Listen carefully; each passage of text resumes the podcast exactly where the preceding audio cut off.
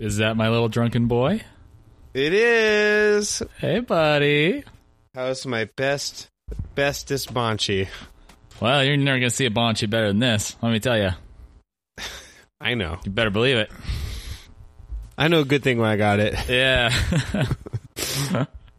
How's it going? We're speaking into the same mic now.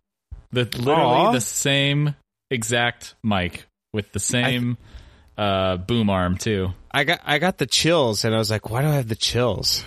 I hope I have the levels well, like where they're supposed to be. Good? You mean good? Usually people go the other way. They say good when they mean well, but you say well when you mean good. What a country. I hope I have them well. I hope the way I hope that my having of them fuck. There's no way to make that work. I hope the way wellness. That I have them is well.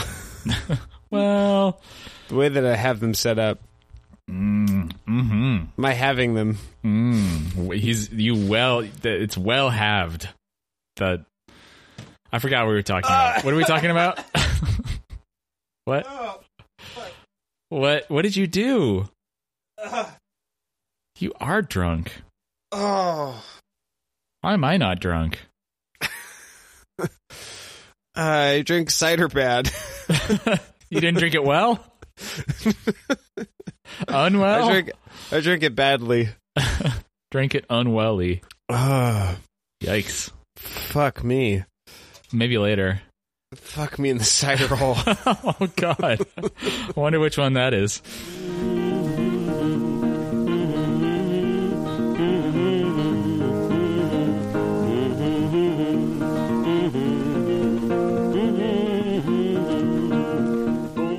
Welcome to Think Outside the Box Set. It's me, Nathan Hunt, and it's a podcast about learning to appreciate an artist's back catalog. And I'm Nathan Hunt, making the announcements, again after I forced Cameron to do it last week for some reason. I don't know why. Just trying to divide up the labor, you know what I mean? And I am Nathan Hunt, your former supposed Alanis junkie. And oh God, which one are you again? And I'm Cameron DeWitt, and I'm doing that thing where you don't want to do the dishes, so you break them all, and you do a bad job, so you're never asked to again. That's why Nathan does the intros from now on. Yeah, I cut some out, but he took several runs at it before we actually had a take that we could use. And I wasn't even drunk then. Yeah, not like now. No. Yeah. I got that cider buzz. Oh, man, I should have done that. I don't know why I didn't do that for this album. It's the only thing that's making me feel like, I don't know, a little chipper. Like, this album is so fucking boring. Yeah, it's like, I don't know. I was thinking that this must have been like a super big letdown after Jagged Little Pill, like Phantom Menace level stuff. Oh God! So I mean, did we already say we listened to Supposed Former Infatuation Junkie? You made a joke about it. Oh yeah, 1998. That's what we listened to. Supposed Former Infatuation Junkie, Alanis Morissette's follow up to Jagged Little Pill, and it's definitely not as bad as Phantom Menace was, but it's just not good.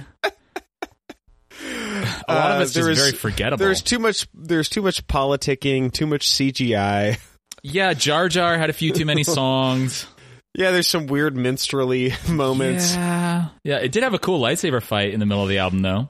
I liked that. It sure did. Now this is podcasting. I liked when Alanis got cut in half and fell down her. Yikes, that's dark. So she's Darth Maul in this analogy? Yeah. Fuck, man. No, at least Darth Maul didn't talk at all. He had like two lines, but the guy who played Darth Maul also played Toad in the X-Men movies. Did you know that? Oh, no, I didn't. Yeah, I found that out recently. Fun fact. What do you like him in better? I mean, he's like one of the better things about the Phantom Menace. Yeah, it's a great character design. Yeah. And his physicality is pretty good, and yeah, he's like sort of the Boba Fett of that movie. He doesn't say much, but he's just kind of like looming and menacing all the time. Yeah, but Boba Fett doesn't actually do anything cool. He just kind of looks cool. No, but he's pretty incompetent. He gets eaten by a big... He caught Han Solo. What are you talking about? Like, Han Solo outsmarted literally everyone in the Imperial Navy But Boba Fett still got him. You're right, this is a podcast, isn't it? Yeah. Fuck you. You're the one who started shitting on Boba Fett. And it's only the children's movie that is Return of the Jedi that fucked everything up. That movie is like the proto-prequel. That's my opinion. What a fresh take. Fuck you. Jesus. I got that feisty drunk. You are feisty drunk. I saw it last time I saw it was when I was a kid, and I loved it. Return of the Jedi? Yeah, I thought those Ewoks were adorable. I wanted to buy all the toys. Yeah, it's a just good... like I should. I was supposed to feel. Yeah, that's the only reason they're in the movie. You know, it's a good thing that the Emperor sent an entire legion of his best men. An entire legion of my best troops awaits them. I hate to see how some less highly trained men would do with teddy bears that have pointy sticks. So... Speaking of this album that we're definitely talking about, this album is ICP length. It's 71 minutes long with 17 songs. Yeah. That's exactly the same length and song count as a lot of ICP songs. And in some ways it's even more of a drag because there's zero humor on this. Not zero, but very little. And there's nothing offensive in it to keep our attention. Yeah. There's nothing to get mad about. I mean, I'm mad honestly, that I can't get mad. So let's talk about the themes in this album. A big theme, especially later on in the album, is it seems like Alanis isn't doing very good. She's like, the fame's getting to her and it's not doing her any favors. Yeah. She's feeling some sort of like fame discomfort that she doesn't have anything profound to say about in a way that reminds me a lot of ICP. Yeah, that's a good point, actually.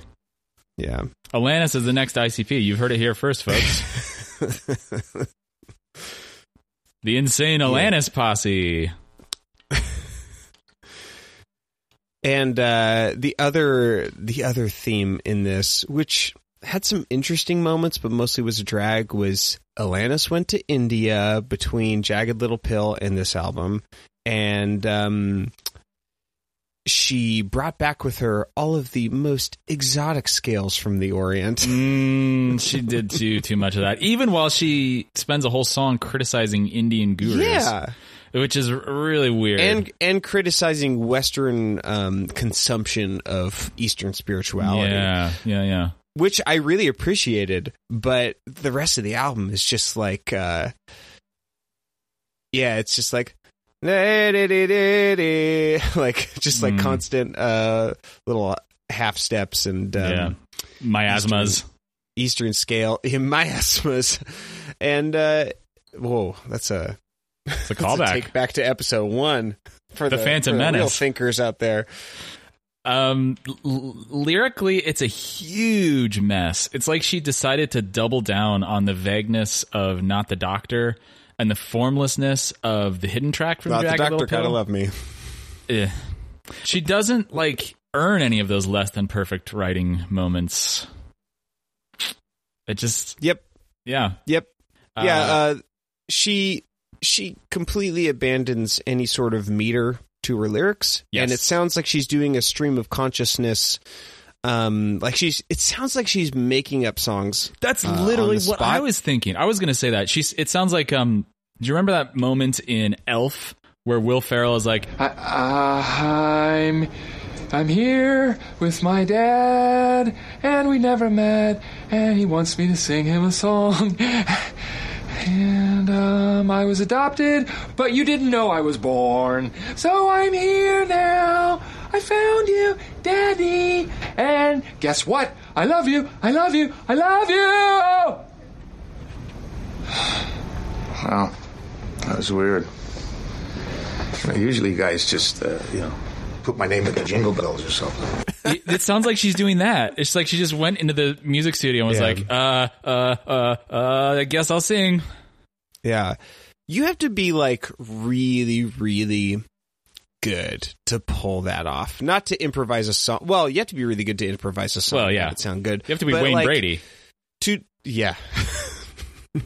My hero, Wayne Brady. Is Wayne Brady going to have to cut a bitch? It's a question on everyone's minds.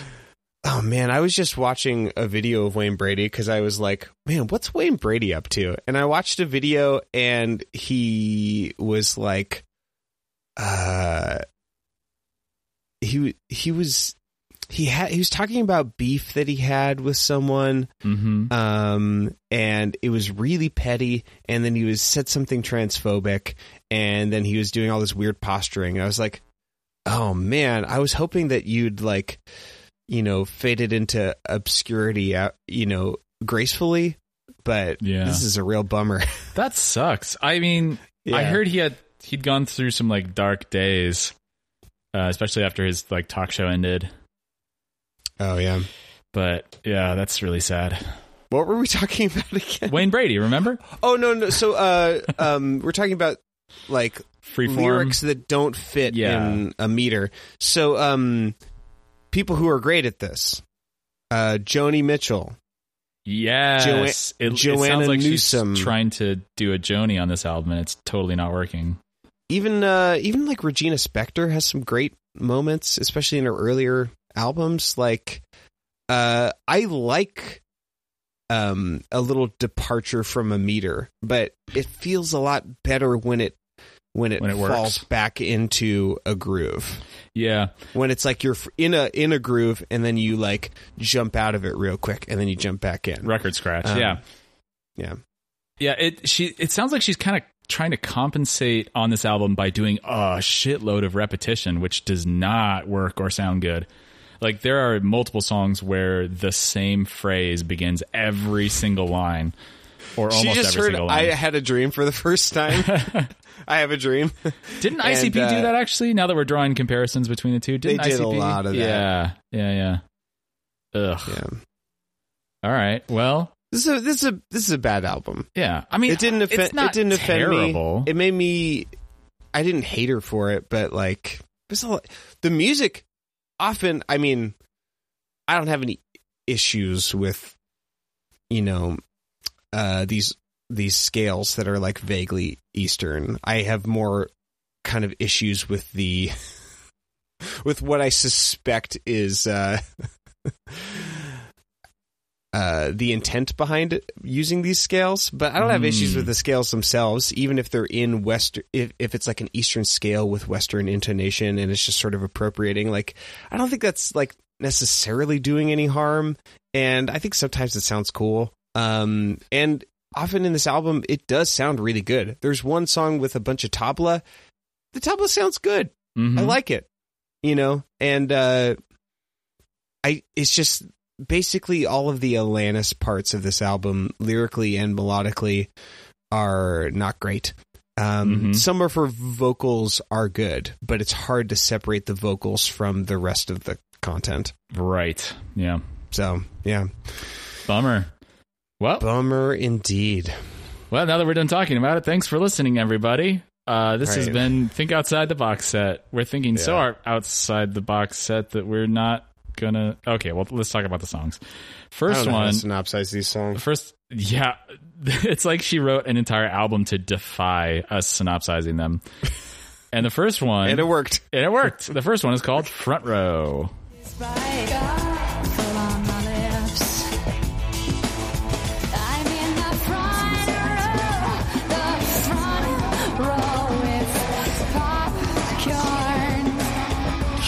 Popcorn. I get to see you. So, Kevin Smith pulled a Dave Coulier and went on record saying that this song is about him. You ought to know if it's about you. You ought to know that Front Row is about Kevin Smith. Yeah. But what is it about? I mean, this is one of the more coherent songs, which is it's still not very coherent. I mean, this is the song that I listened to back when we were listening to ICP, and I was just like, yo, this is some bullshit. But this is one of the more coherent songs in the album. Yeah. So lyrically, I think it I think it looks pretty good on the page. Yeah, it opens with some pretty good lines. Do you go to the dungeon to find out how to make peace with your days in the dungeon? I was like, oh, that's pretty good. Yeah. And then it rapidly goes downhill. Yeah. So basically, this is a song about Alanis breaking up with Kevin Smith. I don't know if they were actually, you know, going out or going steady. If she was breaking up their pre-breakup, whatever they had. Yeah. Yeah. But basically, she feels relieved to be rid of him. She relieved herself. She pee-pees all over him. It sounds like they had some irreconcilable differences, like their values and their points of view were too disparate. Mm-hmm. Yeah, but mostly I had a really hard time listening and caring because the phrasing in the melodies is so awkward, and the words are only pronounced with the emphasis on the wrong syllables. Mm-hmm. And yeah, she'll get to the not popcorn. Yeah, she'll get to the end of, like, musically where she's supposed to end the phrase, but she still has more lyrics left in the line, so she'll just stop and then wait and then finish the line in the next one, and in a way that's not very clever. Yeah. And it's a real bummer. She does that in the middle of a word in one of these songs later on. Teaser. There's some kind of, like, fun moments in here. We said, let's name 30 good reasons why we shouldn't be together. I started by saying things like, you smoke, you live in New Jersey. That does sound like Kevin Smith. Yeah. That's funny. I like that. Yeah. I like that. You can't really, it doesn't stand out in the song. I think because of the way she sings. Like but reading it on paper, I think it's pretty good. Speaking of on paper, what the fuck is going on the Genius with this section that says hidden lyrics? Did you? Oh, yeah. There's, like, apparently she had way more words that she wanted to just cram in the song. Somehow she had. So she, like, sings more lyrics. Yeah, we gotta have more words. So she just sings them really quietly in the chorus, which raises the question, like, how did they know what they were? Did some devoted Alanis heads crank up the volume to transcribe them and ruin their hearing? Are they listening to this show through hearing aids now? This song has way too many words in it, is what I'm trying to say. Yeah. Also, what is it about? I mean, like, what is the chorus? Why does she talk about front row? The chorus is this metaphor of being in the front row of, I'm assuming, a movie theater. And she has popcorn. And she gets to see you, Kevin Smith, see you close up. Is this a literal line about seeing Kevin Smith in the movies? I guess he is in his own movies a lot, right? Yeah. He's in all of them, I'm pretty sure. Yeah. Is Jay in Clerks? No, he's Silent Blob. Silent Blob. Now that's fat shaming. I'm so sorry. That wasn't on purpose, I swear. Oh, you're right. He is Silent Blob. Right, I remember. He's not Jay. Jay's the one who's not very silent and not very blobby. Sorry, everyone. That was not on purpose. Just drunk. I think Kevin Smith in his, I mean, like, his style is, like, you know, kind of frumpy or whatever, but, like, I actually think that he's, like, a really attractive guy. I mean, like, his style of clothing. He's like wearing jerseys and backwards hats or whatever, you know, like, that's his look, but I think he looks really good. Well, other than that, like, photo of him at the gas station where he has those jean shorts that go all the way to lower calf. Have you seen that one?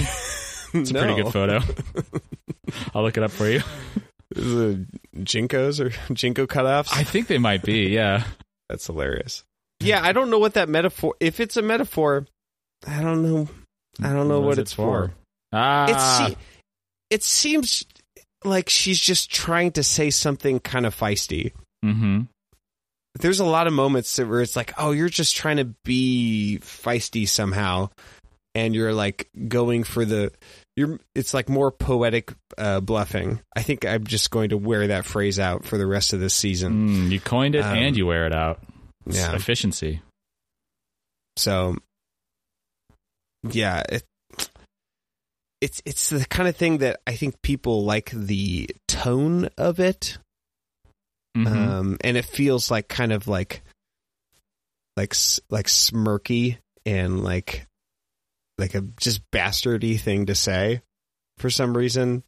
And people like it and buy into it. Mm-hmm. I didn't really like it because it didn't actually feel clever to me. Mm-hmm. It doesn't really work.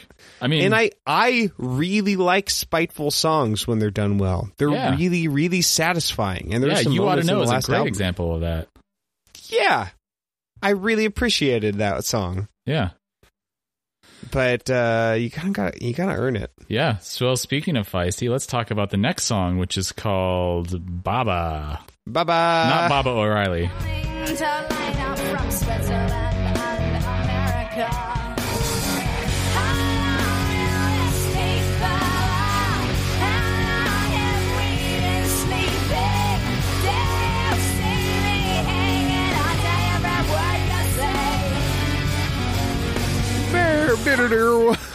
Ninja. So this song is the mysterious Orient. Orientalism. Edward Said would be proud. No, he'd be furious. This song is called Baba, and it's about someone who goes to India to see a spiritual leader who is called Baba, which is an honorific for a teacher, but is also you did read that Alanis literally went to India, right? Yes. Yeah, you mentioned it earlier, too, you crazy drunk. Well, I didn't know if you thought that I was saying, oh, Alanis went to India, I guess. No, she literally went to India for the listeners. And figuratively. She literally and figuratively went to India between Jagged Little Pill and this album. And in this song, she is extremely unsubtle about her criticisms. Yeah. I've heard them rotely repeat your teachings with elitism. I've seen them boasting robes and foreign sandalwood beads. That's a example of the kind of non-structure, non-rhyming she has. Yeah. She also has, how soon will I be holy? How much will this cost, guru? So it's just a real Jeremiah soapbox song. But then bizarrely, all of a sudden, Ave Maria breaks in and Alanis just starts singing Ave Maria.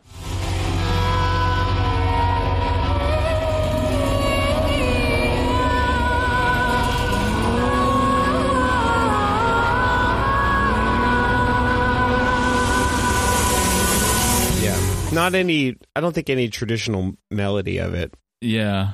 It's just really not clear why she's doing that. Like, is it a criticism of Western false religion to go along with this Eastern false religion? Or, like, who knows? She's turning, she's like Bill Maher. How do you say his name? I've never said it out loud. Well, when he's been elected the lead official of a town, that's Bill Maher. As a side note, Bill Maher, I hardly know her. Okay. As a side note, Cambridge, Massachusetts, a couple of years ago had a big sign out in front of City Hall that said, like, our beloved mayor. Very good. Yeah, it was MEYER. It was pretty great.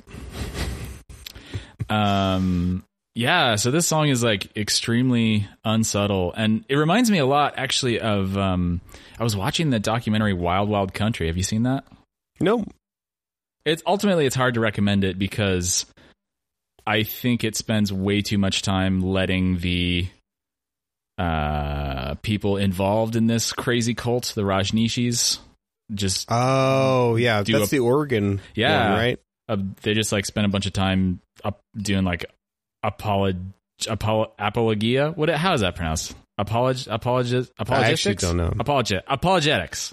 Apologetics. Our favorite band for the Rajneeshi movement, which is a movement where the lead person had like 200 solid gold Rolls Royces and committed the largest case of immigration fraud in U.S. history, and was responsible for the largest bioterror attack in U.S. history, where they tried to poison the entire county.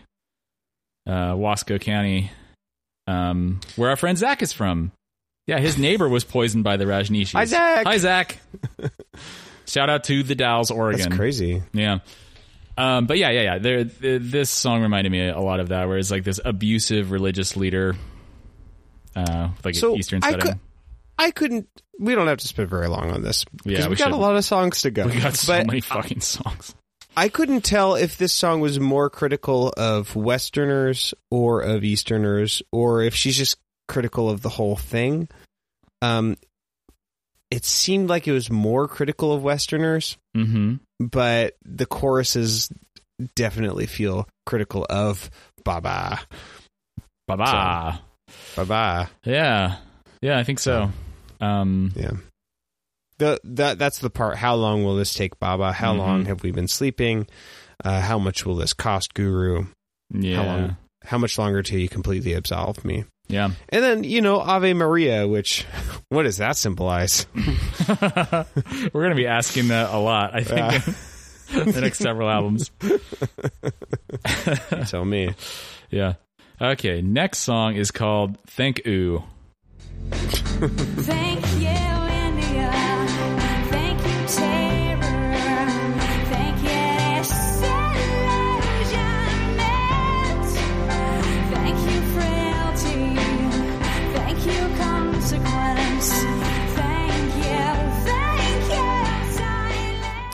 This is probably the best song on the album. No.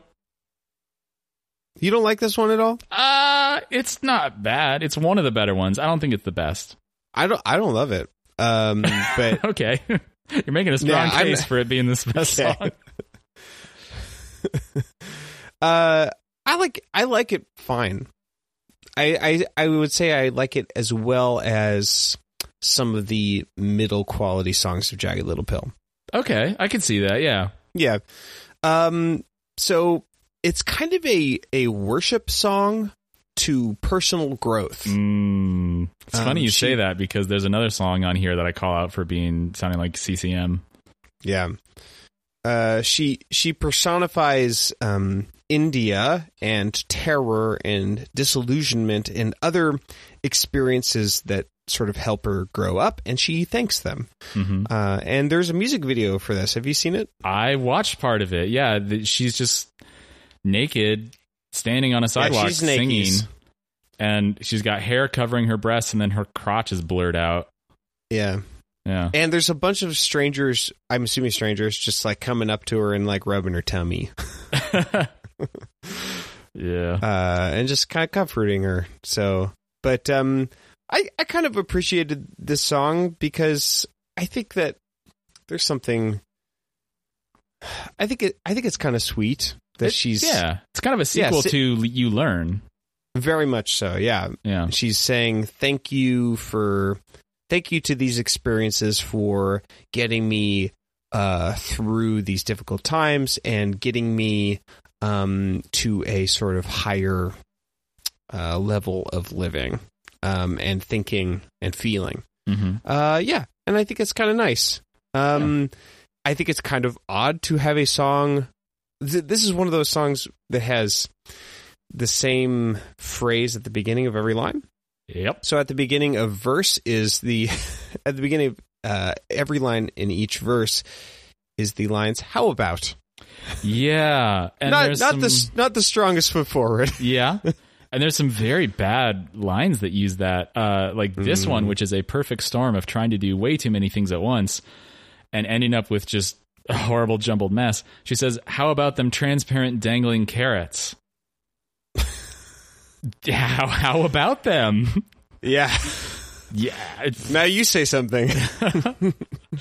And then it's followed up with some very flat writing with, how about that ever elusive could have? So I think she's trying to refer to be like, you know, carrots on a string, you know, that kind of like chasing on the treadmill kind of thing. But it's just like she destroys the analogy, the metaphor, by trying to cram too many things into it. I think the thing that makes this song stand out is the rhythms aren't as forced. There's less lyrics. Yep. And there is less lyrics. That's also true. I think the lyrics are well. Okay. Shit, now I have to keep that bit in. Yeah. We got to stop doing callbacks to our pre-roll bits, because the pre-roll is going to swell up until it's like 10 minutes long. I forgot what I was saying. I'm drunk. Is it really important? This song is pretty. I think it sounds really good. Yeah, yeah, it is. I think it's a pleasant time in a mostly musically, well, I wouldn't say musically unpleasant, but like a lot of the material is kind of dark musically in this album. And sometimes it's dark in a very engaging way, and often it's just sort of a grungy way because you're listening to the words that she's saying. Yeah. A lot of it's like really grungy and dirgy, which is which can work.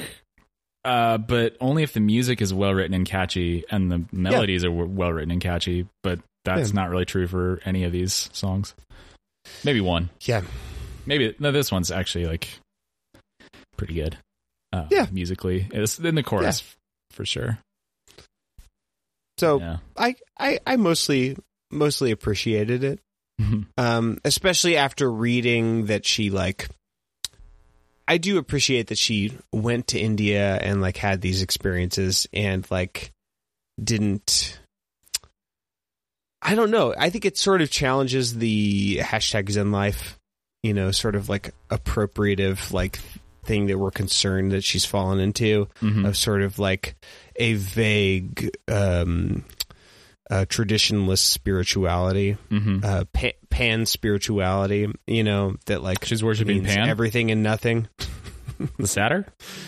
Yeah, because he's a problem. That guy sucks. He lied to Merle Highchurch. That's true. Dude got his hand chopped off. Yeah. All right. God lied. God lied. Okay, next song is called Are You Still Mad? Are you still mad? I shared our problems with everybody.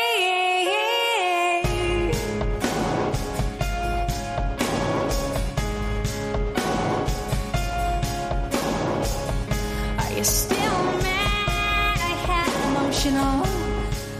Are you still mad? Are you still mad? Are you still mad? Are you still mad? Are you? Are you though? I forgot to get the chorus in this sound sample. I had a hard time gathering the sound samples because I usually try to get the chorus and maybe like part of the lead into the chorus in general. But so many of these songs don't have choruses, which can work, but doesn't on these songs. But this one does, and I forgot to sample it. So maybe I'll post process it in. The chorus does sound kind of cool. Yeah. Yeah, it's just repeated, of course you are, of course you are. Well, it's not just that. She's like, she has multiple layers that sort of like don't quite line up, and it sounds kind of cool. All right, well, the lyrics to this one are so bad and flat, and let me just read all of them real quick. Are you still mad I kicked you out of bed? Are you still mad I gave you ultimatums? Are you still mad I compared you to all my 40-year-old male friends? Are you still mad I shared our problems with everybody? Are you still mad I had an emotional affair? Are you still mad I tried to mold you into who I wanted you to be? Yes, I'm reading all the lyrics like you do. Are you still mad that I am reading the lyrics instead of synopsizing the song? I mean, but that's all there is to the song. Are you still mad I didn't trust your intentions? Of course you are. Of course you are. Of course you are. Of course you are. Is she being a jerk? It sounds like she's being a jerk. She's dredging up all. Hey, are you still mad about all that shitty stuff that I did? Yeah, but then the chorus is blaming this person. Like, of course you're still mad about that, you piece of shit. So petty. Yeah. Yeah, I don't know. It's hard to say like to what extent Alanis thinks she's justified in the things that she does. A reasonable read of this could be like, of course you're mad. I was really shitty, but why are you writing? Why is this a song? I think it's the ultimate question for most of these, most of this album. Songs. Yeah. Why is this a song? Yeah. And why is it so repetitive, but then has no form or meter to the lines? Yep. Yeah, it's almost like she does this repetitive, you know, beginning of the phrase over and over again, because the rest of the lyrics are just paragraphs. Yeah, that's what I said. That she made arbitrary line breaks for. So yeah, this song's annoying, and that piano is just like plink, plink, plink. It's just like really simplistic and irritating to me. The line that I think really makes it feel like she's being a jerk is this line here. Are you still mad I wore the pants most of the time? What a jerk thing to say. You think so? I think so. Unless if this was like a male partner, or love interest, like unless the problem was just that he was too insecure about like how successful she was. Yeah. Like maybe that's what it is, but it feels like she's like rubbing it in his face and trying to demasculinize him. Fuck. Demasculine to made to ties, but emasculate is the word you're looking for. Thank you. Yeah. I don't know. It's really hard to figure out what that line is supposed to mean because it's really hard to figure out what this song is supposed to be saying. Yeah, it's vague and not well written. What's the song for? Yeah. All right, you want to move on to the next one? Yes. Next one is called Sympathetic Char Actor. You like my new bit of saying the song title's wrong?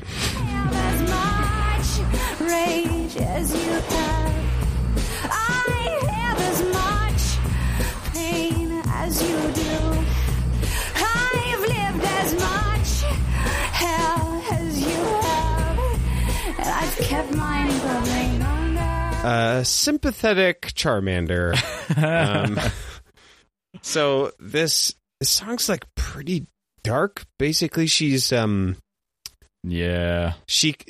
confesses her repressed feelings of fear of her ex to her ex. So she's confessing to her ex that she was kind of afraid for her safety the entire time. I almost wonder if this is another song about Leslie Howe.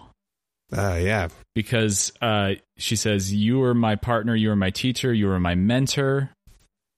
There's another thing that made me think of that. Is there anything in this that... I mean, she says you were my lover. Did they fuck? Like, or were they an item? Or I don't know. Yeah. She had that song from Jagged Little Pill that sounded like it was about him that was not very complimentary and sounded like he was kind of exploitative towards her. Yeah. And Nathan, and therein lay the issue. And therein lay the problem. Yeah. She has a Aesop's Fable moral at the end. And in there is the problem. Oh, thanks for spelling that out, Alanis. I hadn't realized it was a problem. Yeah. Yeah, so this is another one of those songs where it's just the same, you know.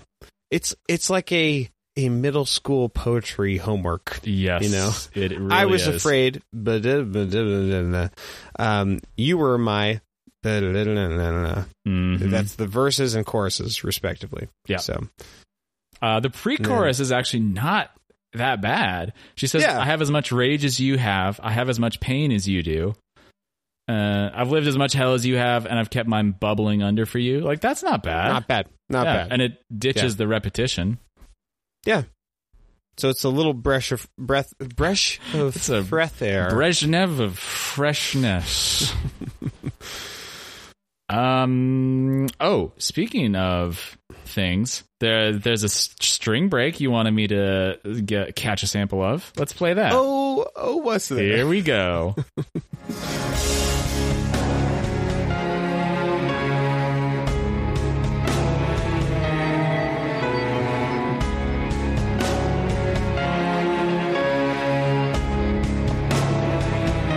Yeah. Are you still mad? I like that pretty well. Yeah, I think that's really pretty. Not bad. I like it. It reminds me a lot of Owen Pallett. Some like Owen Pallett moments. Yeah, I could see that. Especially from his later albums. Yeah. All right. Let's go on to the next song, which is called... Wait. Hang on. Did we just... I will not. Wait a minute. We were just talking about sympathetic character? Yeah. Oh, shit. Well, that string sound sample we just played was from the previous song, Are You Still Mad? Whoops. And these songs made so little of an impression on me that I forgot. We do have a few sound samples for this particular song. This one you asked me to sample, in which Alanis has a very creative approach to pronunciation.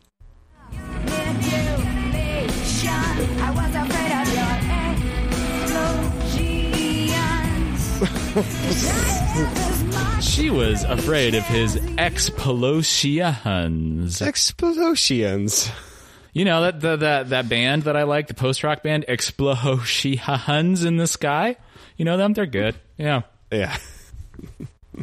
The other sound sample you asked me to gather up to catch, gotta catch them all, is at the very end, the fade out of this song, in which Alanis does something quite notable.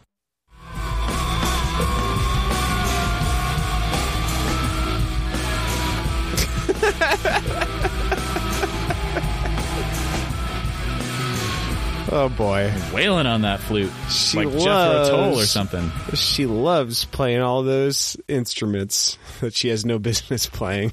She is actually not that bad on the flute in the next song. Oh yeah, so like you said she plays flute on this album, and I was like, and then this was the first song I heard flute in. I was like, oh god. But then yeah, there's an actual like Western flute that she seems to be competently playing. I don't know if she was in high school band or something, but yeah, she sounded good. Yeah. Speaking of the next song, it's called That I Would Be Good, and it's this.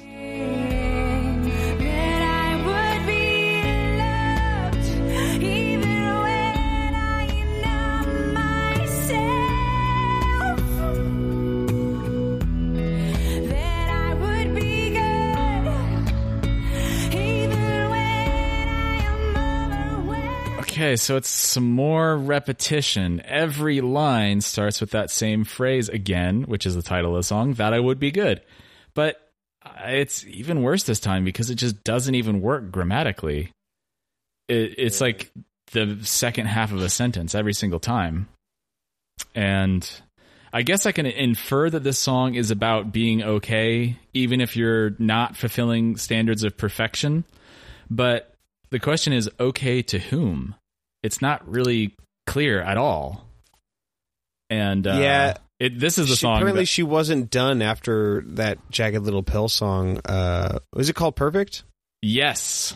It was. Oh, that's so much better song than this one. Oh, my God. It's a great song. Yeah. And it accomplishes everything that this song is trying to, but just perfectly. And she could have just... Yeah, she could have just let that song speak for itself. Mm-hmm. Yeah, and this is the one that I was referring to earlier when I said there was a song that sounded a lot like CCM, Contemporary Christian Music, for totally you acronym heads. Yeah, that I would be loved even... That I would be good. Yeah. Yeah. Jesus, forgive me for being shitty. That I would be good. Yeah. I mean, she does, like, confront some pretty rough stuff in here, but it's really hard to care because she writes about it in such a bad, flat way. That I would be good even if I gained 10 pounds. That I would be good if I got and stayed sick. That I would be fine even if I went bankrupt. That I would be grand if I was not all-knowing. And it's like...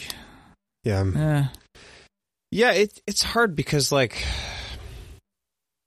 I hesitate to be very critical of this because I like Alanis at this point, and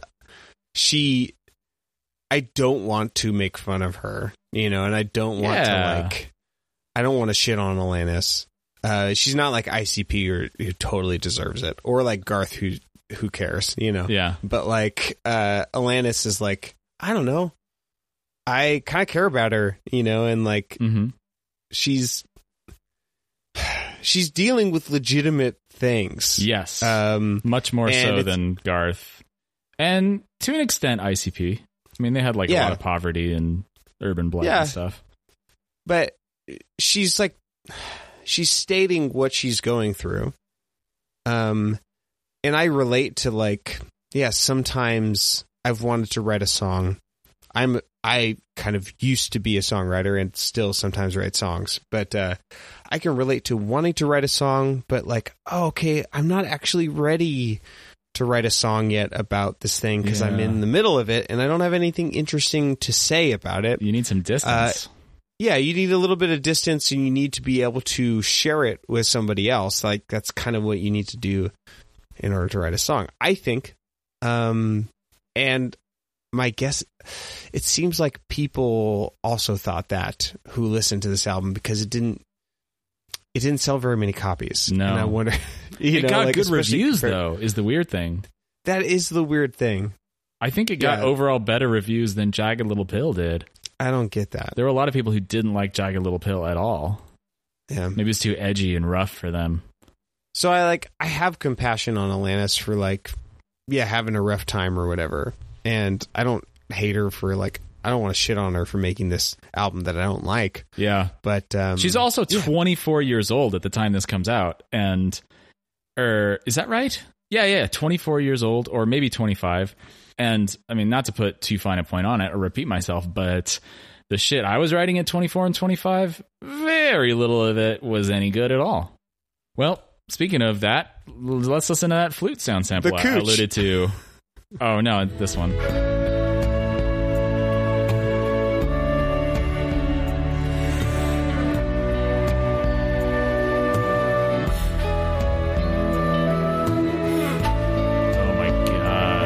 This is not great flute. It's not great, but at least it's competent. I just forgot that it was going to put me to sleep. And also it was going to make you shoot your wad too early on that excellent joke. I'm sorry. I just love it. No, I'm sorry. I'm apologizing to you. Don't apologize to me for me stepping on your bits. What are you doing? Are you Canadian? Like Alanis? I'm sorry about that. Accents. Here's the next song, The Cooch. Oh, what a great joke that I'm hearing for the very first time.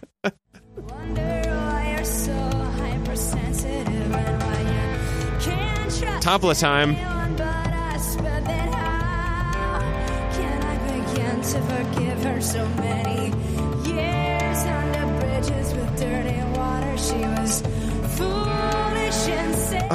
Nathan. Oh boy, this song's a mess. I can't believe that I... Why do I have to synopsize this song? I got really lucky.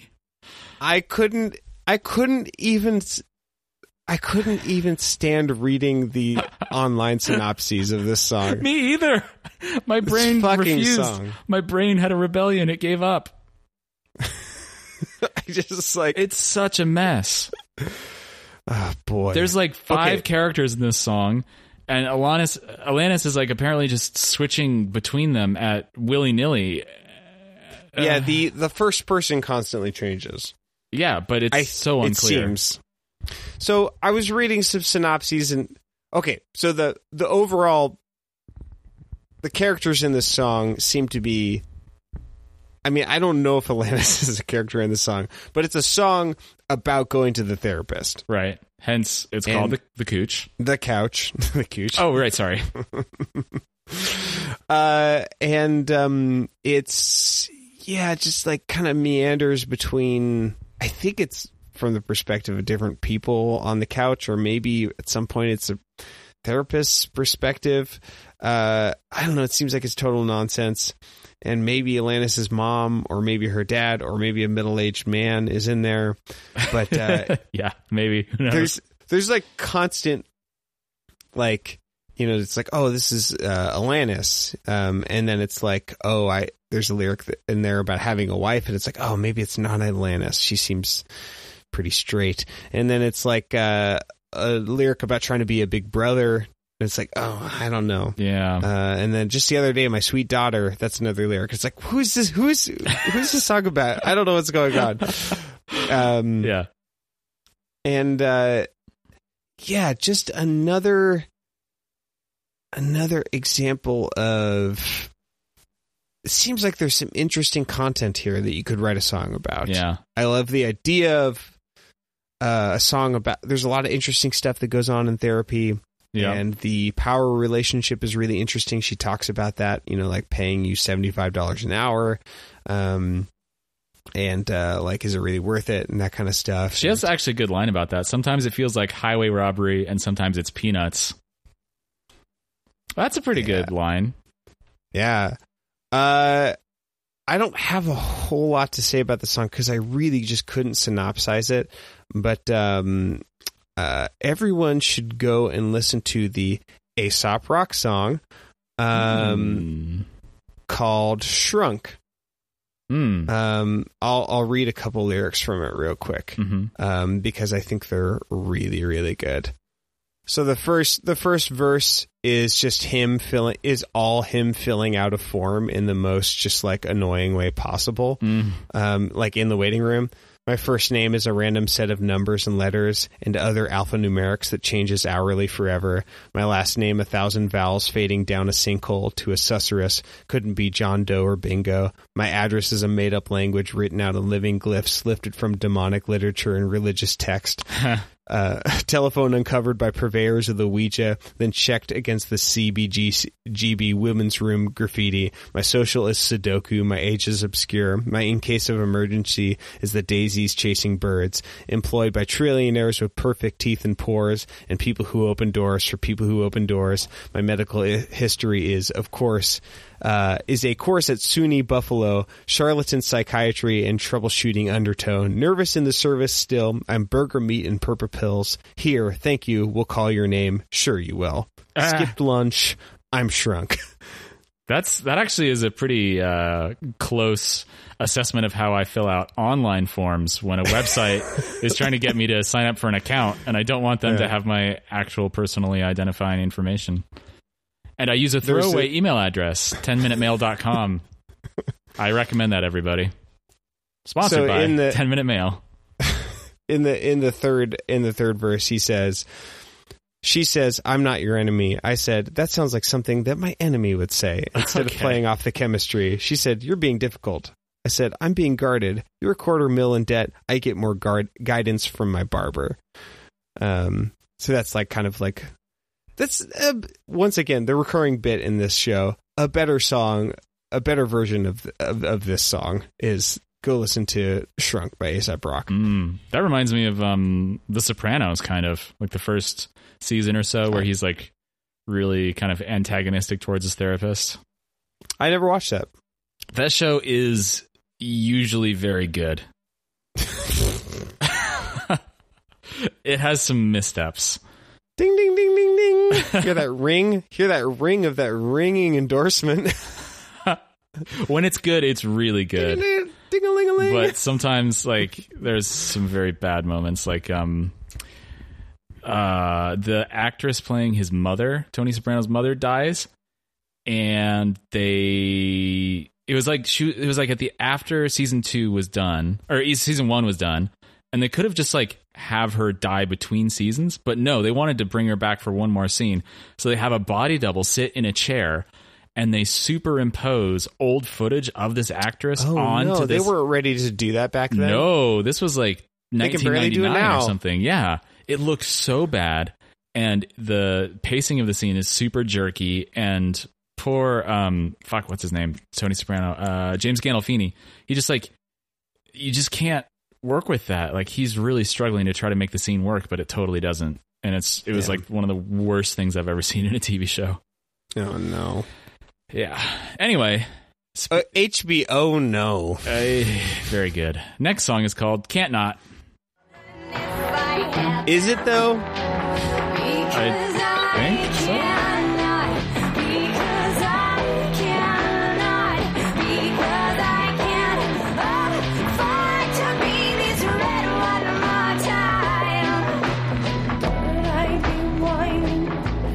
Wow, we're not even halfway through this album. Oh my God. We got to pick up the fucking pace. Yeah, so we can get done with this soon. I don't really know what this song's about. I think it's some sort of vague mess of a song about a relationship or something. She says, would I be whining if I said I needed a hug? Would you feel slighted if I said your love's not enough? How can I complain? And how can I complain when I'm the one who reaches for it? But then... to all the unheard wisdom in the schoolyard, you think you're the right ones. You think you're the charmed ones, I'm sure. How can you go on with such conviction? And who do you think you are? Why do you question me? And who the fuck is she talking to? I don't know. Talking to, like, middle schoolers all of a sudden? After, like, doing this relationship thing? Like, what is happening? What's going on? Yeah, It sucks because I don't know, and I really, really care. That just kills me. Do you? Are you being sarcastic? Are you being ironic? What does that symbolize? Isn't it ironic? I really think. Ironic. Yeah. I really think. Yeah, I do think. So that's what this song is. It's called Can't Not, but yeah, I don't know. It's and the chorus she goes. She sings I because can't I can. Not. She says cannot. She says cannot. She totally does. You're right. The genius thinks that it's because I can't not. But it's definitely can not. I don't know why the title is Can't Not. Well, she may be saying can't, but like ending it. I'm not a speech therapist or whatever, but yeah. She's like, she's saying, can't, she's doing a closed consonant or whatever. I don't know if that's the right way to say it, but like unvoiced can't. Maybe. Yeah. Unvoiced. Like can't. Yeah. She's saying can't like that instead of can't. Right. But it doesn't make any sense because she says, I can't not, if you believe she's actually saying can't not and not can not, I can't not, I can't not, I can't walk without my crutches. So that's the opposite. Just shut up. I can't not vomit when I listen to these lyrics. Exactly. They don't make any sense. But you did ask me to pull a sound sample for some reason, and here it is.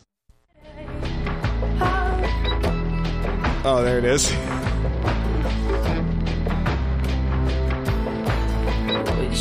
Something's happening here. Yeah, harmonics. What it is, not exactly clear. I don't know if those are the lyrics. It just sounds like, what's the name of that song? Now it's a recurring bit. Cameron misremembers the names of old songs. I never knew that song's name was Baba O'Riley, and I really couldn't care. There's actually an interesting story about that song. The reason it's called Baba O'Riley is I don't know if that's a real person. Keep talking. I'm just going to go use the restroom real quick. Oh, fuck you. Are you actually? Do I need to? It is actually a really interesting story. Okay, sorry, go ahead. So I don't know if Baba O'Riley is a real person or if it's a like a composite name or something, but they took The Who did this experimental thing where they took The Who? Very good joke that's never been made before. The Who took a bunch of facts and figures and numbers about this person's life and they fed them. It's actually The Whom. Fuck you. I was in the middle of a sentence. God damn it. I won't say my interesting thing then. I'll just link to it in the show notes. You say it. So they got a bunch of numbers about this person's life and they fed them into the synthesizer. And that is that's what that synthesizer is playing. At the beginning and like in the middle that they play their guitar and drum music over. You'd recognize it. The synthesizer, like, it's doing all these bleepity-bloop things. The numbers? Yeah, they took, like, date of birth, birth weight, like, grades. I don't know, just, like, a bunch of numbers about this person's life. And they fed them into a synthesizer. Interesting. Anyway, so that's our recurring bit. Cameron misremembers or doesn't know the names of old songs. And I'm just salty about you caring so much that the song's name is Baba O'Riley, not just like letting me say Teenage Wasteland. How dare you actually talk about things with the right name? You went on a whole rant about pedantry last. It's pronounced pedantry, Cameron. You said pedantry. I know that was a bit. God damn it, that was one of the best jokes I've ever made. Really? Yeah. Okay. It's meta pedantry. Meta pedantry? Meta pedantry. Anyway, the sound sample of the song Cameron's referring to. Too ironic. Don't you think? I really think. Okay, well, now that I'm good and properly mad at Cameron, sorry. The next song is called Please forgive me. Never.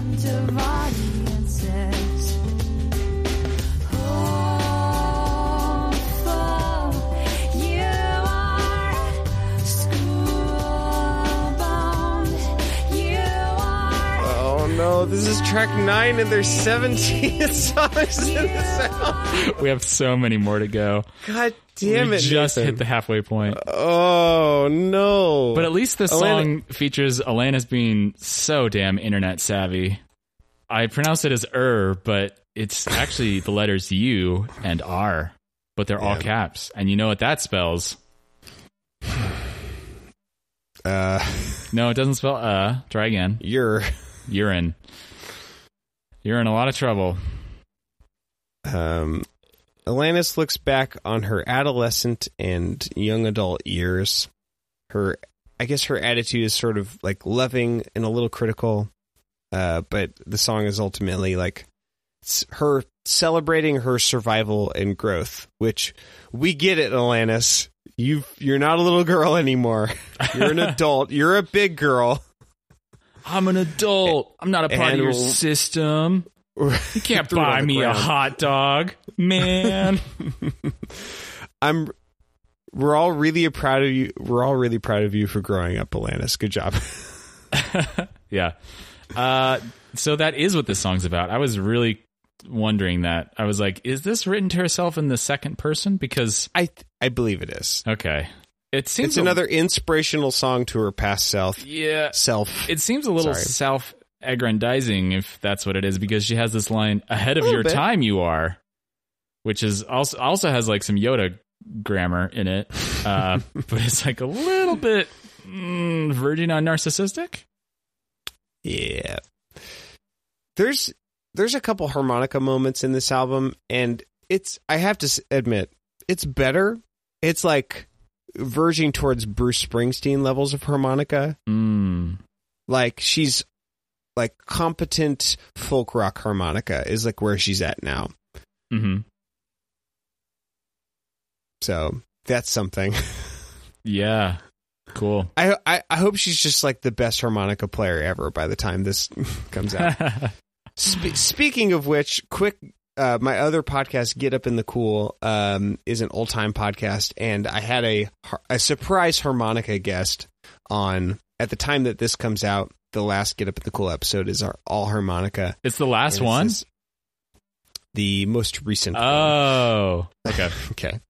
And she like designs all of her own harmonicas, like custom scales and stuff. And she plays all these old time fiddle tunes on harmonica. She used to be a fiddler, but got focal dystonia, I believe is what it's called, and can't play fiddle anymore. So she plays harmonica, plays all the fiddle tunes on harmonica. And yeah, it's awesome. Everyone go listen to that. Interesting. I'm just sitting here wondering how it can be a surprise harmonica guest. Like there's all of a sudden just this person inside your house and was like, I got a harmonica. It's a surprise harmonica guest because she didn't say she was going to play harmonica when she named all the tunes she wanted to play. And I showed up, she started busting out harmonicas. I was like, is this a harmonica episode? You didn't tell me this. I'm down. I'm cool. I'm DTH. Yeah. I like to be emotionally prepared, I guess. Yeah. All right, well, let's go on to the next song and let's try to blaze through some of these. This one's called I Was Hoping.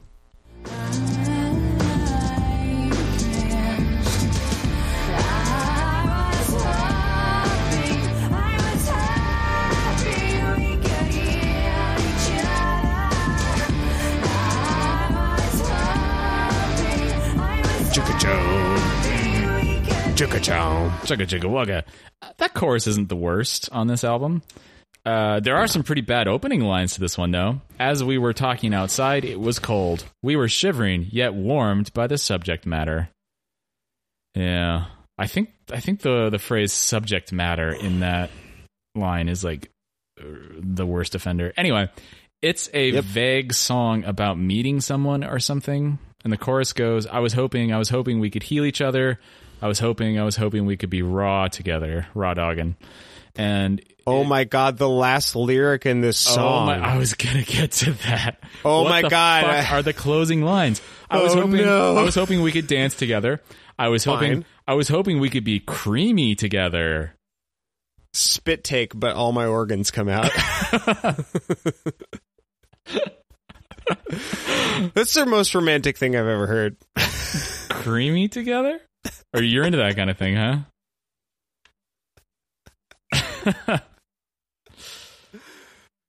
Gross. Okay.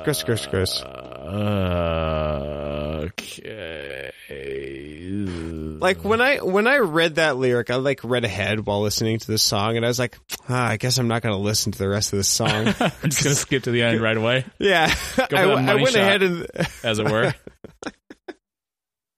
I went ahead and accidentally read like a phrase on the last page of the book, and now the whole book's ruined for me. Spoiler alert. Yeah. It's really not clear if this person and Alanis become lovers or something, or if it's like a Lost in Translation thing because the dude has a wife. I just have no idea what's going on in the verses, and moreover, I just don't care at all. Yeah. Okay. Let's talk a little bit about it. So in the first verse, it's all about vegetarianism, and she's saying, I don't eat meat, and he's saying, well, you're wearing leather. Hypocrite. And then he says, we're at the top of the food chain, and yes, you're still a fine woman. And then she says, I cringed. And then in verse 2, they're at a restaurant. I think this scene's a little bit, once again, some of these scenes are interesting, but it's not a song. It's like a short story. It's like an anecdote, yeah. Yeah, and she's just Alanis-dote? Nope. Okay. You'll get him next time. So they're at a restaurant, and the waiter apparently says, thank you for your business, sir. You're successful and established, sir, and we like the frequency with which you dine here, sir, and your money. Obviously, the waiter did not say that. Nope. I think she's paraphrasing a little bit. And then even more than she's paraphrasing. Yeah. Anyway, the waiter says, thank you too, dear, to her. And she says, I was all pigtails and cords. And there was a day when I would have said something like, hey, dude, I could buy and sell this place, so kiss it. Kiss what? Kiss the place? kiss it goodbye. Kiss these nuts. Okay. Kiss me. Wine me. So wine me, dine me, 69 me. And what does that symbolize? So go down on me in a theater. Yeah. Yeah. No, I don't know. I don't really want to talk about this song anymore. I don't have anything else to say. We don't have to synopsize. We shot our wad with that last line. We can be creamy together. Yeah. Just blew our load right there. I don't know what else to say. Here's the two notes I wrote for this song. Yeah. I wrote a little peek behind the curtain. On every song, in my Google Doc, I say synopsis and then arrangement. And in the synopsis, I just left it blank. And then and then under arrangement, I just wrote, this is not a melody. and then my only other comment is, I was hoping we could be creamy together, and WTF, no. No, thank you. Yeah. The next song is called One, which makes me wish I had some hilarious mistaken song snippets I could play, like U2's One, or Creed had a song called One. But I don't, so I guess we'll just have to listen to Alanis. Ugh.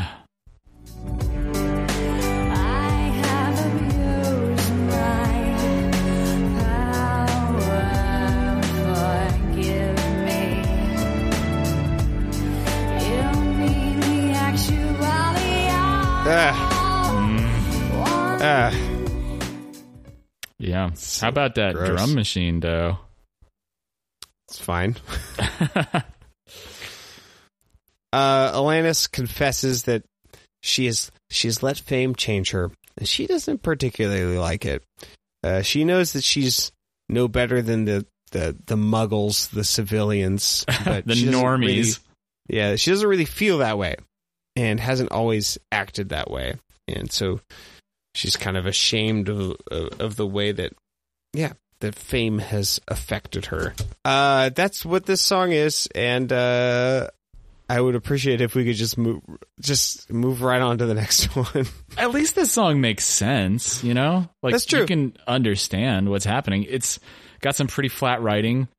I am the biggest hypocrite. I've been undeniably jealous. I have been loud and pretentious. I have been utterly threatened.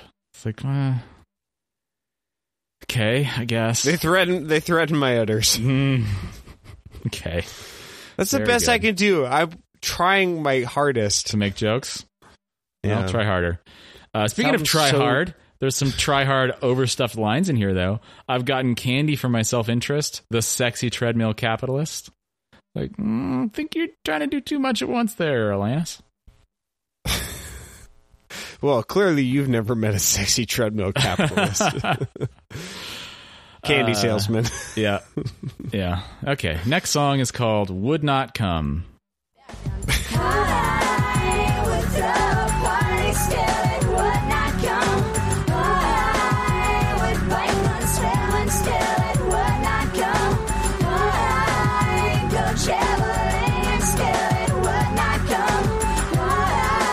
Why would stop? Okay, before we get into this song and the synopsis and whatnot, I just want to point out that Alanis does helpfully save us from having to make the obvious joke. Just so generous of her. She has the lines, I have an orgasm, still it would not come. So thank you, Alanis. I didn't want to have to make that joke. And now we don't have to. Oh, that actually reminds me. Moving right along. Next song. No, that reminds me of when I was writing websites for local businesses for a Oh, I love this story. For a phone book company. They were trying to pivot from phone books to websites for small businesses. They gave me a website to write for a company that specialized in making bejeweled bra straps. So the idea was you would take your bra and you would swap out the strap for this one that had like bedazzles all over it or whatever. And up to this point, I had been just like slipping these dumb little weird jokes and surrealities into the writing of these websites, just kind of like to amuse myself because it was really boring. And I was like, I know what I'll do with this one. I'll slip in some line about how our strap designers keep abreast of current trends. And I was like, ha. And then I was like, wait a minute. That's probably over the line. I don't think I can do that. That's too dumb and too obvious. And then I go to their current website that we're going to replace, and they fucking said that on their website. Oh, my God. I don't know if they were totally unaware. It seems like that's almost impossible, but yeah. So you did end up submitting that, and it's still on there? I think I like copied and pasted it from their old website. I was like, all right, well, yeah, I broke the seal. Might as well. It's hilarious. Yeah. I liked your one about like it's like for window panes or something. Yeah, we stand behind every window pane we sell. Yeah, you just like painted this picture of like these employees who just like commit their lives to just like standing behind these window panes for eternity. I really like the one where it was like, are you looking for a good ophthalmologist? Well, look no further. Or no, fuck. I messed it up. Take two. Are you suffering from nearsightedness? Well, look no further. Yeah, very good, very good. Yeah, for an ophthalmologist. Yeah, okay. I actually did see a chiropractor with the copy back in action, like out, like after you wrote that. Oh, I did write that for a chiropractor, didn't I? Hell yeah. Nice. I have a file of them saved somewhere. That's much more interesting than talking about this song. It's really unclear what the song is about because says, which one are we on? Would not come. Oh, so I already moved on. I would throw a party, still it would not come. I would bike, run, swim, and still it would not come. And it's really unclear what it is. I think it might supposed to be happiness or fulfillment or something, but who knows? Yeah.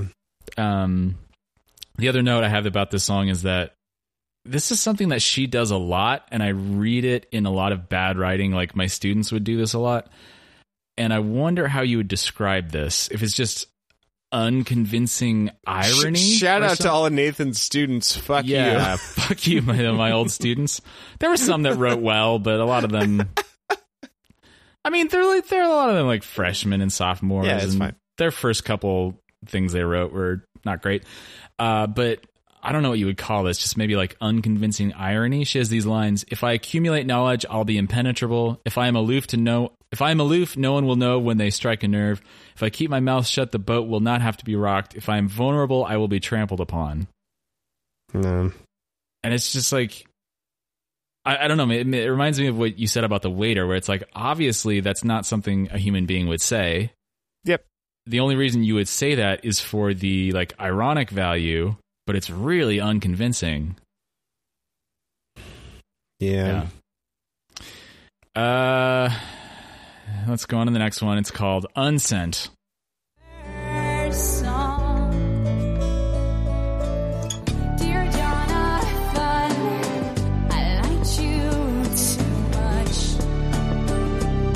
this is the boys' song. I used to be attracted to boys who would lie to me. Alanis writes letters to all her former boys. It's kind of fun, but there's like 6 verses or something. No, there's 5, but yeah, still too many. There's 5. It's a song about 5 boys, and it kind of gets old fast. Yeah. It sounds good. Does it? She's abandoned pretty much all sense of meter in this song. Well, I mean, like, the arrangement sounds fine. But yeah, it's another one of those meterless songs. So, I mean, I think her voice sounds good, but the things that she's, the way, that, the things she's singing don't sound good. Yep.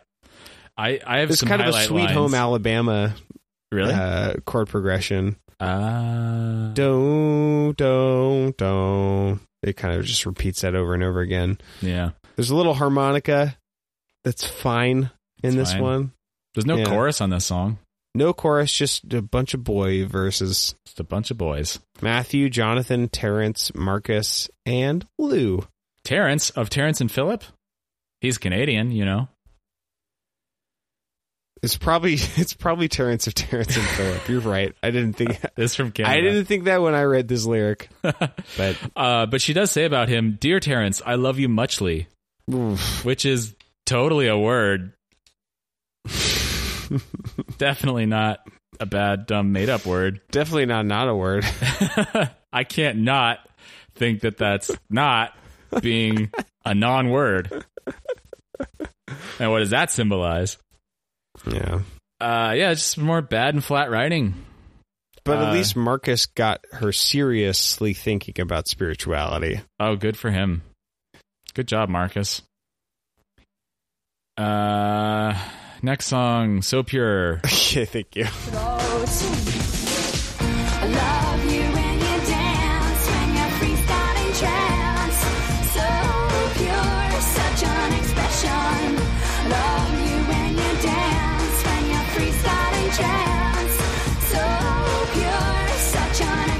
So this is by far the best song on. Yeah, album. This song's a lot of fun. Yeah, it's a pop song, which is great. I love it when she does a pop song, and it's not like perfect. The verses are still not great. They're annoyingly formless, and she repeats the chorus too many times. But at least the chorus is really good pop chorus. Yeah, it's great, and it actually makes sense. The song that is, it's just about like how. You know, she really appreciates this person who just like when they let themselves go and they dance like nobody's watching. I love you when you dance, when you freestyle and trance. So pure, such an expression. Yeah, that's nice. It's appreciative. It's a nice thing to say. Yeah. That's very nice, Alanis. Yeah, it reminds me a little bit of what was that love song that was like where I blame you. Head Over Feet? Yeah, that's the one. Yeah. This is also the song from which the title of this album comes. Yeah. But she breaks breaks the line in the middle of the damn word. She says, supposed former infatuation junkie.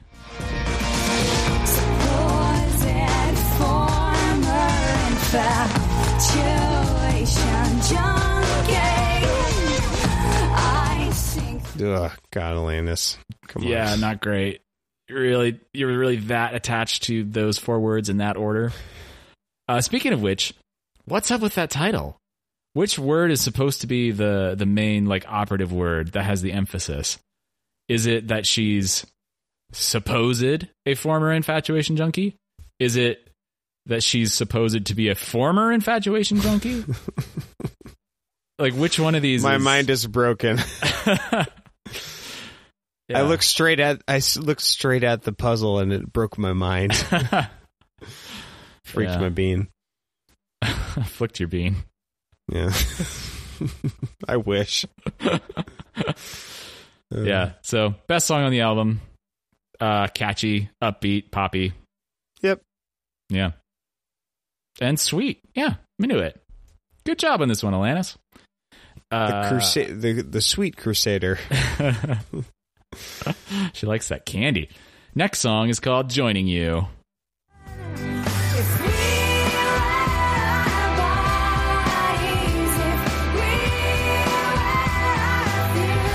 God damn it. What?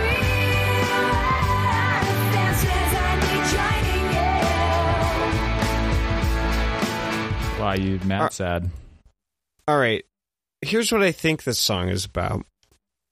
So Alanis' friend's mom leaves Alanis a message on Alanis' machine saying that Alanis' friend is suicidal. Yes. And right. Alanis thinks that if Alanis hadn't reached this sort of spiritual enlightenment and detachment, then she would also be suicidal. Is that what you got from this? No, not at all. Okay, so the verses are pretty bad. Some really just flat, bad writing. She was frantic, the mom, saying you were talking crazy, that you wanted to do away with yourself. Guess she thought I would be the perfect resort, because we've had this inexplicable connection since our youth. Oh, that's one of the worst lines I've ever seen in a song. But the chorus, I read it as being much better and more interesting. She says, if we were our bodies, if we were our futures, if we were our defenses, I'd be joining you. If we were our culture, if we were our leaders, if we were our denials, I'd be joining you. And the way I took it is that it's a really interesting take on talking someone down from the ledge, like a way to acknowledge the shittiness of how life is and can be, while still pointing out that it doesn't have to defeat you. That's sort of what I took from it. I think I got that out of it. Yeah, but you feel like it's what I was saying. You feel like it's sort of pretentious talking down to her. Well, I didn't know that she was like talking her off a ledge in this song, which I think is a better take. Literally, but figuratively. Well, yeah, but yeah. If it did feel a little bit like, I went to India and now I'm not suicidal anymore because I know that, I have the zoomed out big picture. Hashtag Zen life. That's an uncharitable way to take this song. It is an uncharitable way to take this song, but that's how I thought it was. Yeah. I don't see it that way. I feel like I feel like Alanis is more self-aware than that. I don't think I've seen evidence of her being that kind of like smug, supposed former enlightenment junkie.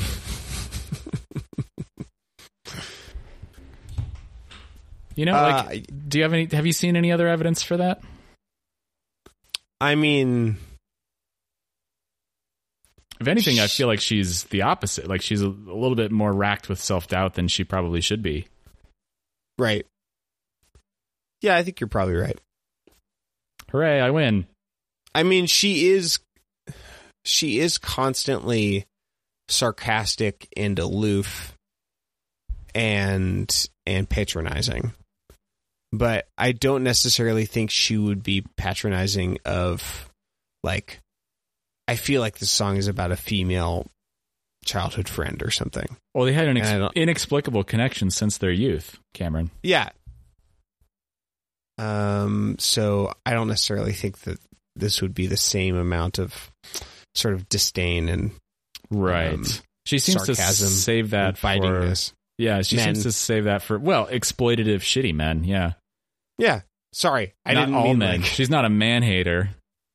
She's not one of these feminazis. I wasn't like, yeah, she hates men, so she hates me, so I hate her. I wasn't saying that. See, I want you to take this red pill, and you're really going to wake up to a lot of truthful, interesting, very real things that definitely exist. Yeah. Men's rights. Am I right? Am I a man? Yes, technically I am. The weird thing about this song that's kind of shitty is that Alanis isn't going to be the one who's actually reaching out to this person, because she ends the song saying, "We need a reflection. We need a really good memory. Feel free to call me a little more often." So this song is called Joining You, but she's going to make her friend call her, even though her friend is deep in depression and suicidal ideation and probably doesn't feel very capable of initiating a phone call. Alanis just has good boundaries. Well, self-care. She's pro-choice for just like suicide choice. Yeah, she's a real Kevorkian. Yeah, which was in the news around this time, 1998. I remember that. That was 20 years ago. This album's 20 years old. Okay. Oh God, let's just burn two more songs. Next couple of these. Heart of the House.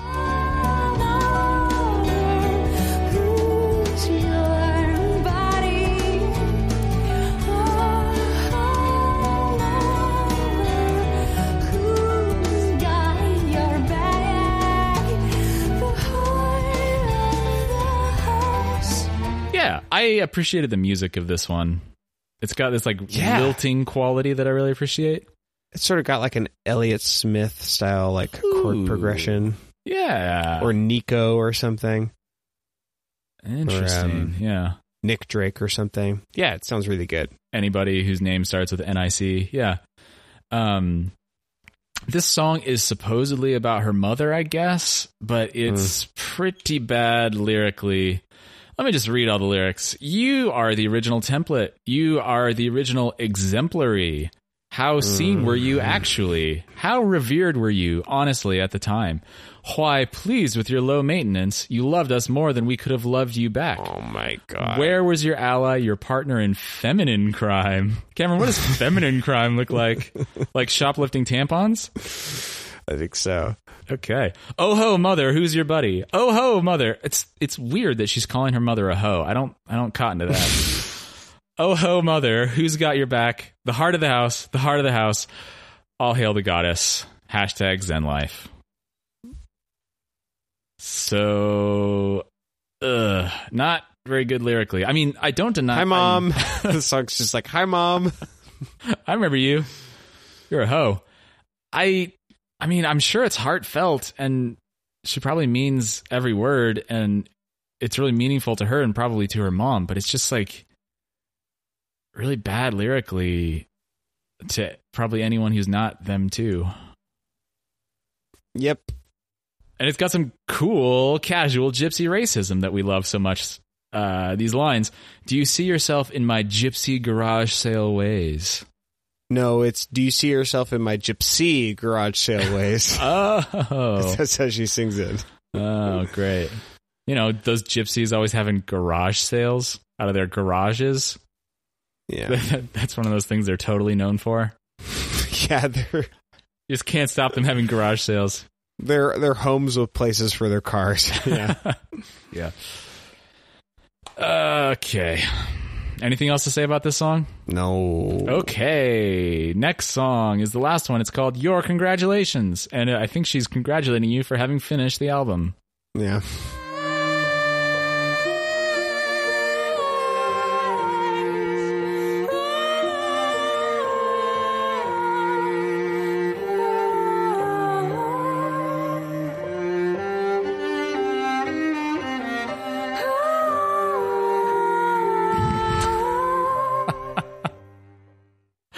I forgot that I took the I took the sound sample off of her vocalizations.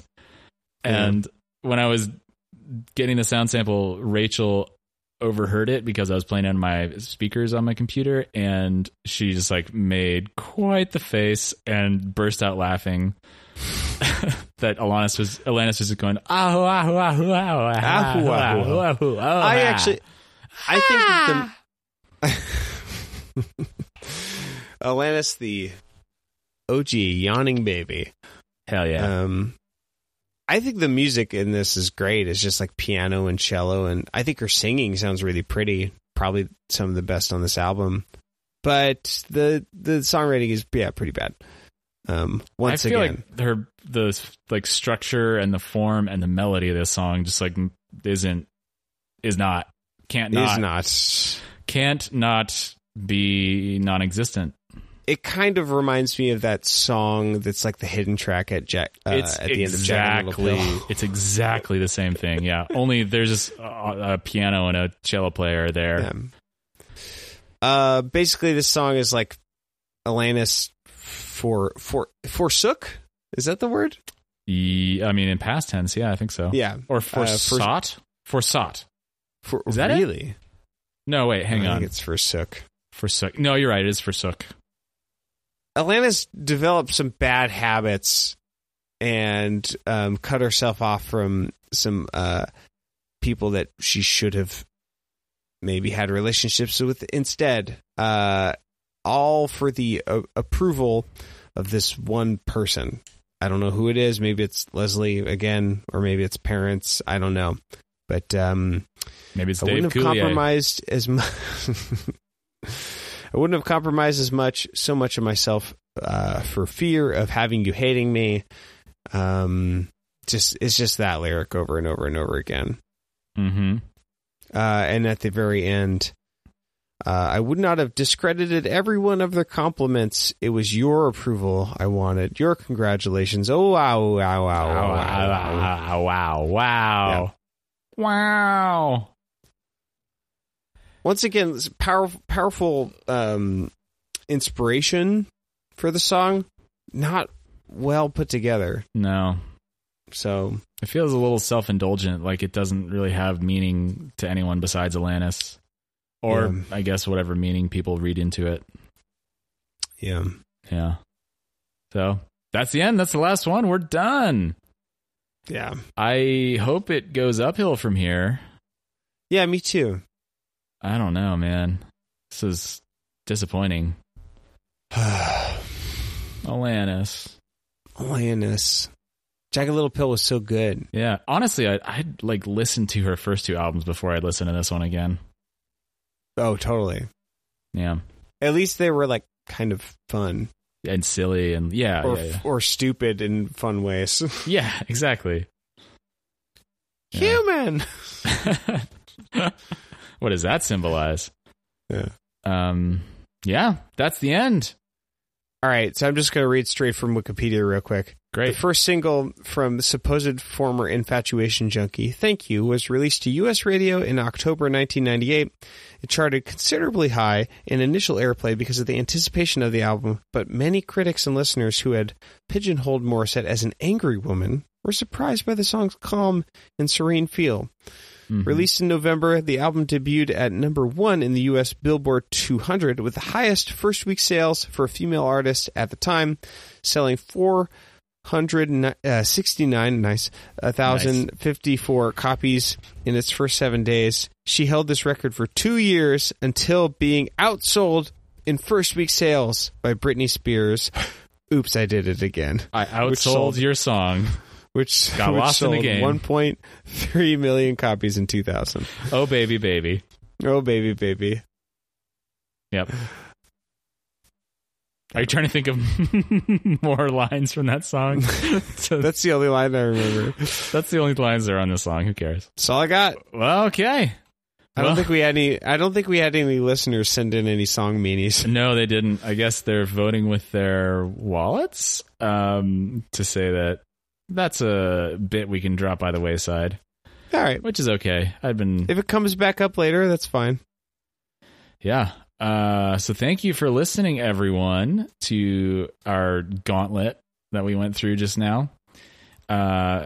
Next week, we'll be listening to... What are we listening to? Under Rug Swept from 2002, 4 years later.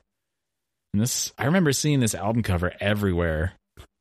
Around that time, I don't know. I think that was around the time I was also like looking at Circuit City catalogs that they send in the mail, the Sunday papers, to like look for deals on CD players or something. Yeah. I was a real cool kid. Yes. Hell yeah! I got to get a good deal on a CD player. have to. All right. So until next week with that album, you can visit us online at boxset.website. Email us at email@boxset.website. Tweet us at Tobias Podcast. Don't remember to can't not forget to like, subscribe, and write us a review on iTunes or something. And listen to Cameron's other podcast, which is called Get Up in the Cool and features exclusively harmonica players and nobody else. Okay. And until next week, I've been Nathan Hunt, and I was hoping we could be creamy together. Fuck, I was going to... Obviously, you're going to read that one. Obviously. Beat you to it. I was Cameron DeWitt, and I can't not. You can't not.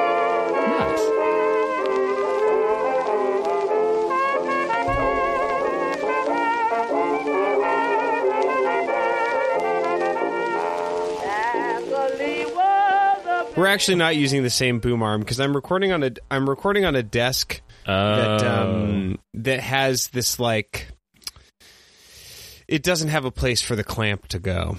Ah, okay. But I really like that boom arm. I think it's super cool. It's amazing. I use it every time we record. Yeah. Are you keeping? I wish I could use it. Yeah. Are you keeping a consistent distance from the mic at least? I'm using the like you did at the, Thanksgiving Times episode, where you're sort of using the spit guard, the pift, the plosives guard as a way to. I put my mouth right against it, and I put it away from the mic, and it's kind of nice. Make it your mustache, I always say, if you know what I mean. Hell yeah. Make it your mustache. The Nathan Hunt story. Oh, boy. It's my autobiography. Have you ever had Citizen Cider? No. It's, they say on there that it's the cider maker cider, which... The meta cider. I think they earn that.